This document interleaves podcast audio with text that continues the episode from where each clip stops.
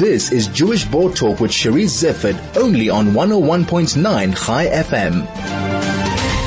So begins the chapter on veteran journalist Benjamin Pogrund in Jonathan Ancer's book Mensches in the Trenches.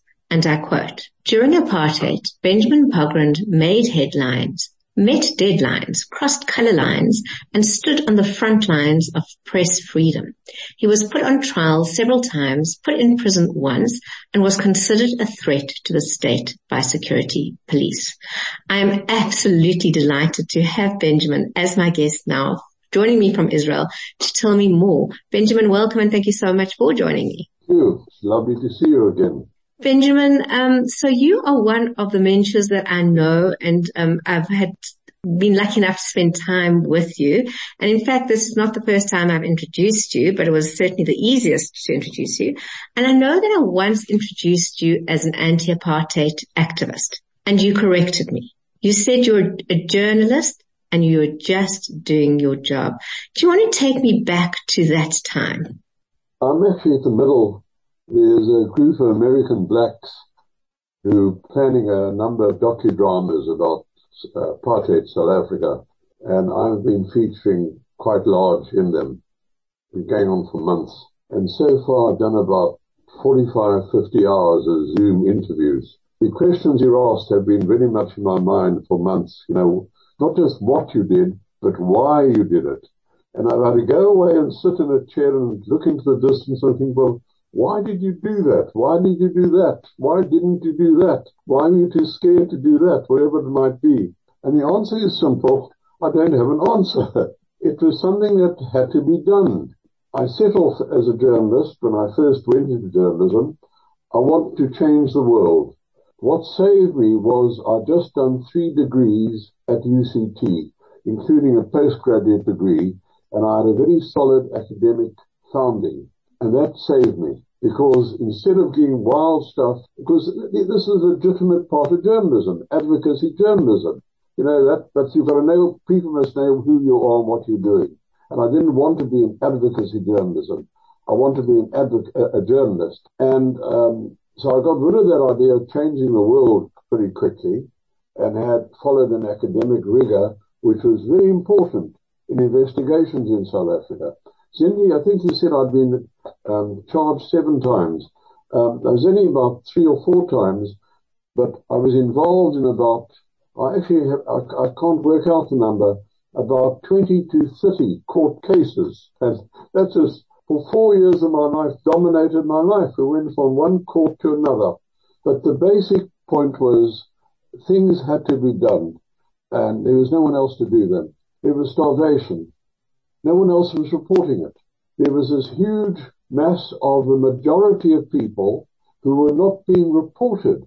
It's hard to believe that. But at the end of the 50s, the mainstream press in South Africa, apart from the tiny papers like the Communist New Age, and it was just, just not all, that was it. And they just did it in a, not in a consistent foot, and no one paid any attention anyway. But black people did not feature in newspapers. You know, if you can conceive of that, the newspapers were white owned, entirely white run, white editorial, aimed at white advertisers, women mainly, white women, all white. Occasionally blacks were referred to if there was a mine fall in Johannesburg and you'd have a, a story saying, um, Mr. van der Merwe and six natives died in a rock fall yesterday at such and such a mine, or in times of riots, the police opened fire on a on a mob of uh, stone throwing natives, and occasionally a black leader might get about you know an inch or two in the paper. And I looked at this, and at UCT I'd been non-racial. I'd got to know mainly coloured because there weren't many black students then, and black students. And I'd come out of Habonim, which had given me some very basic social values and values of justice. So I just did non-racial work at UCT. And when I went into the wider world, I was astonished. Most of the population weren't being reported. So I started doing it. And I was lucky because a new editor had taken over, Laurence Gandar, a few months before. and he'd been writing political commentaries of a depth of a, of an intelligence unknown in South Africa. He was analyzing apartheid with the most wonderful flow of English. It was just beautiful and the whole country was gripped by Gandar's columns. And I joined this newspaper and fortunately for me, he shared my belief.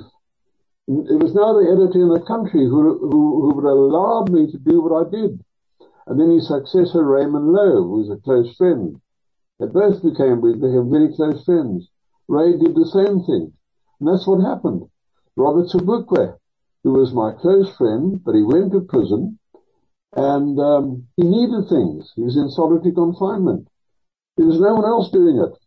Something had to be done. So I did it. You say you did it. Something had to be done. You did it. You went into the townships. Was it, were you shocked by what you saw? Oh, every day. Look, I spent half my life wandering around Soweto. I had a permit most of the time. 24 hours a day I could go wherever I wanted to. And I covered schools. I'd go to a school. I'd find kids sitting on the, on the ground in the school. No desks, no books with a form bench as their desk kneeling on the floor. I covered starvation, the first big series in, of starvation uh, in the country. And uh, I was just shocked out of my mind wherever I went. Just the way we were treated, the pastorals which I watched. I watched me being arrested. I, I looked at, I went from, you see, it was a turbulent era at the end of the 50s and the 60s in black politics. Blacks were beginning, the resistance was really building up. And I was there. I got to know Mandela, Tambo, Luthuli, um, uh, all the leaders. I was there when they were there. Um, and um, from politics, I went on to the whole range of black existence, from sewerage to schools to everything. And I was covering the surrounding three countries. There were then uh, Lesotho, which was Basutoland, uh, Swaziland, Eswatini now, and Botswana and now Botswana. So I led a very active life. Um, and let me tell you, because I'm talking to you on a Jewish program, a lot of this, the basic impelling force was being Jewish. And that is because of the Holocaust. My family was wiped out in Lithuania. And one of the searing memories of my life as a young boy was seeing my father cry when he got news of the last of his family had been wiped out in Lithuania. And that was imprinted on my psyche. And I grew up with that. I've read a huge amount about National Socialism and also Stalinism. I saw them, I got involved at an early age. Close friends of mine in Habonim became members of the underground Communist Party. And I was asked to join at an early stage. When I was 16, 17, I discovered the writing of Arthur Koestler and the other book by Douglas Hyde, The God That Failed. And I had a personal experience with my erstwhile colleagues, a very searing personal experience where they betrayed me because I wasn't one of them. And I looked back and I thought, any ideology which puts ideology and the party ahead of personal loyalty, uh-uh. And I became a total enemy of communism and of Stalinism throughout my life. Were also harassed often by the police. You spoke about your court cases and I know in just um, conversations that we've had, you point to like almost the absurdity of the police and police action and the stories of like things that you couldn't make up because they were so bizarre. I don't know if you want to share one of those stories. Just what I've been talking about. The head of um, the security police uh, at one time, and then he became commissioner of police, was Johan Coetzee. And I got on very well with Johan, except I gathered Johan had an obsessive belief that I was a communist. And he, Winnie Mandela told me that when she was in, in detention at one stage and Coetzee interrogated her, he told her police career would not be complete until I was behind bars. to have this hanging over you but the story, actually, it's a Jewish story again. When I was on bail in the youth, took, you know, four years of my life went on these wretched trials. and um, I was on bail, and I had to report to the Hillbrow police station every Thursday between one and two o'clock. You go and you sign the book. It sounds easy, but I was then divorced and living on my own, and you, I'd wake up nights before thinking, hell, when must I report? And then for nights after I'd wake up and think, did you report? It was extraordinary. Anyway, it was Yom Kippur and I was observant then, except we all drove cars, of course. And my little girl Jenny was in about five or six. And in, on Yom Kippur afternoon, which happened to be on a Thursday, we were driving around. And I had a little piping voice on the back seat saying, Daddy, did you report to the police? And I suddenly realized I had forgotten. And I panicked. I was now to be immediately arrested. I was treated my bail. So I went screaming up to the Hillbrow police station. I ran in and there was a burly sergeant there. And I stammered out my apologies. Said, look, it's my day of atonement. I've been in synagogue since last night. I've been fasting all day. And I'll see you in the afternoon now. I'm sorry, you know, I, I'm late to sign the book. He goes red in the face and he says to me, the law must be obeyed.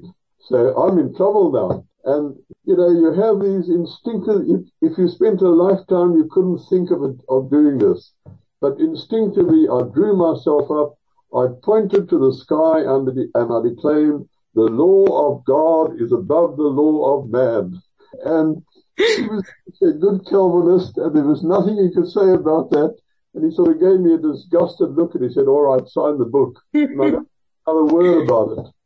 Persecution was Attorney General. Had they tried to prosecute a Jew for failing to report on Yom Kippur, even the Jewish community as it was then, with Yutar, the chairman of the United Hebrew Congregation, which to me was the low point of the Jewish community, um, even he would not have dared prosecute me on that one anyway, that was one of the stories. Benjamin, when you look back, I mean, it does seem like, again, having heard so many of your stories, it seems like the time uh, uh, the anti-apartheid movement was full of characters, larger than life characters, almost from both sides or all sides, that people were either particularly brave or particularly evil, and life seemed to take on a different kind of meaning. Or am I wrong?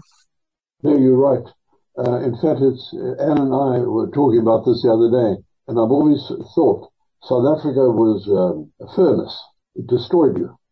The evil was so rampant. The oppression was so terrible. The pass laws, poverty, the uh, growing power of the police to lock you away forever under the Terrorism Act. Uh, it was a terrifying society, especially I was white. I was lucky. I got away with a great deal. As a black man, I wouldn't have existed they would have been wiped out at an early stage. But if you came through the furnace, it hardened you. And they were remarkable people. In fact, uh, what I like about Jonathan's book, uh, apart from his very generous reference to me, uh, which is obviously appreciated, is that he's written about people who are normally not referred to and yet deserve to be recognized. And it's important to remember them for future generations that there were these people, quiet people who did little things. In fact, I must tell you at the moment I'm writing another book and one of the major chapters has simply got the heading Heroes. And I start off saying Mandela, Tambo, Luthuli, Beyers Naudé, Sobukwe, the names are known. There were so many others who did brave things and they need to be remembered just because they deserve it and also for the future, for future generations. And I've been writing these stories you know, four, five hundred words on a person. I mean, have you ever heard of Robin Lazar?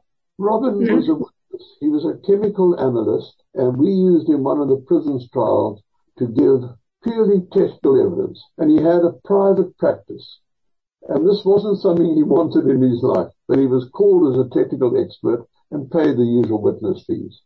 Yutar was a prosecutor, and I think there was probably something twist. There was obviously something twisted about Yutar, and I think especially when he encountered Jews in criminal cases, and Robin was Jewish. And Yutar's cross-examination of him was savage. I've been reading about it. Vicious. Went for him personally, doubting his integrity. And Robin, who was this quiet guy giving technical evidence about electrodes, he stood up to it with total dignity and quietness and simply said, I indignantly, indignantly, you know, re- reject your attack on me as that I'm biased. I'm giving technical evidence, that's all. And that's one of the unsung heroes now I'm writing about. That's the yeah. sort of thing I mean. Benjamin, I, love talking to you and I'm always very grateful that you write because um, I often refer to your book, How Can a Man Die Better, on Robert Sobukwe and, and it outlines a beautiful friendship that you had with him. Also your book, um, Drawing Fire on the Israel Apartheid Analogy. So I'm looking forward to this book too. Unfortunately, we've run out of time, but I'd just like to say thank you very much for being my guest and I look forward to our next chat.